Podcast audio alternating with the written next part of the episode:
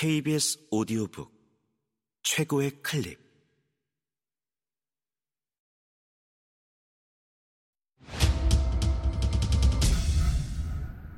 KBS 오디오북.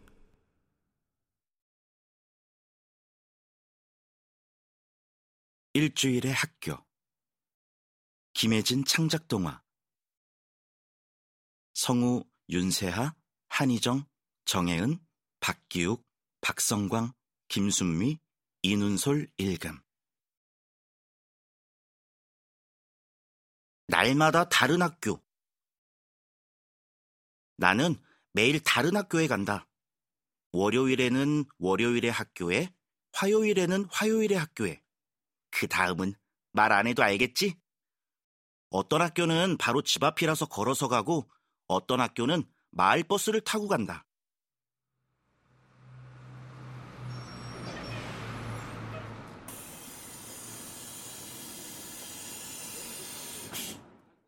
어떤 학교는 가끔 위치가 바뀌기 때문에 알림장을 꼼꼼하게 확인해야 한다.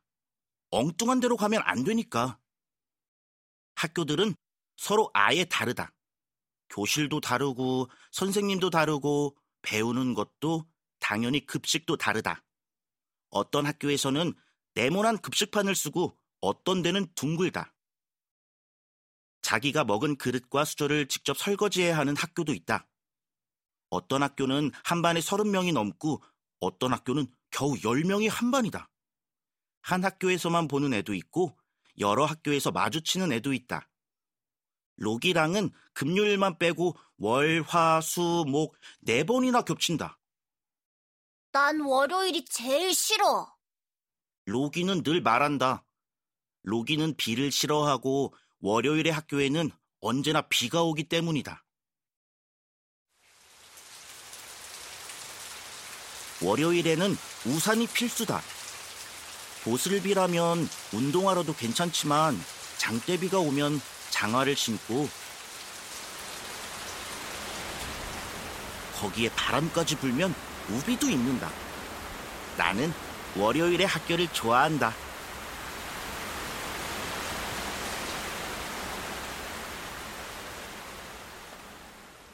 비의 냄새, 물이 고인 운동장, 복도에 펴놓은 알록달록한 우산들, 눅눅한 책과 빗방울이 동글동글 맺힌 창문도 좋다. 되게 아늑한 기분이 든다. 화요일이 훨씬 낫지. 재밌잖아. 로기는 말하지만 나는 화요일이 제일 별로다. 음, 싫은 건 아니고 좀 귀찮다. 화요일의 학교는 한마디로 거대한 체육관 같다.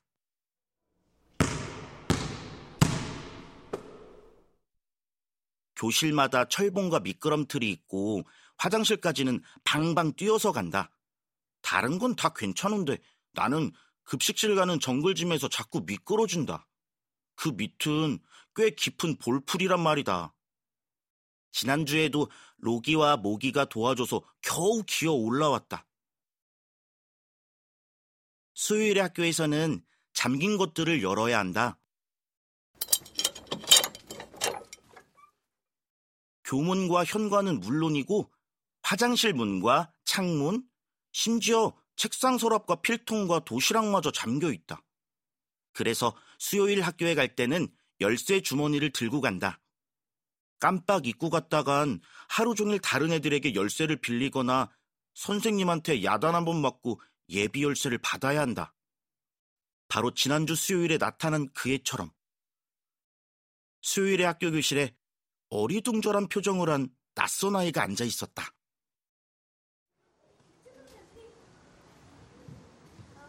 교문 앞에 있는 걸 내가 데리고 들어왔어. 글쎄, 열쇠를 한 개도 안 가져왔다지 뭐야? 로기가 생색을 내며 말했다. 와, 전학 온 거야? 아닌데. 전학 얘기는 들어본 적도 없는걸? 그냥 엄마가 이리로 가라고 했어. 그 애는 자신 없는 태도로 말했다.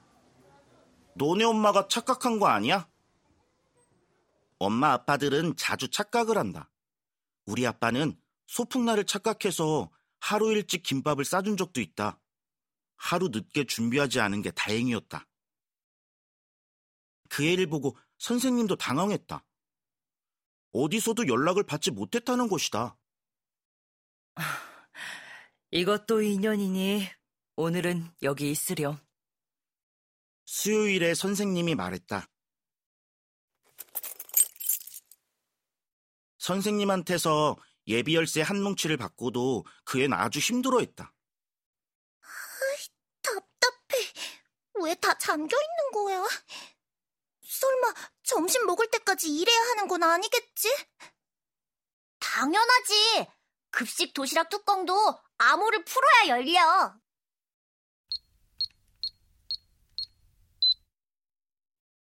로기가 대답하자 그 애는 책상에 엎어져 끙끙댔다. 그 모습이 좀 웃겼다. 그 애는 종례 시간에 환하게 웃었다. 수요일에 학교 선생님이 내준 산더미 같은 숙제를 자기는 안 해도 된다며 좋아했다.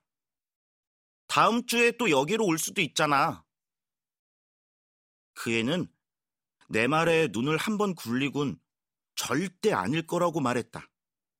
오늘은 뭔가 잘못된 것이며 자기는 원래 다니던 학교로 돌아갈 것이라고. 글쎄, 그건 두고 봐야 할 일이다.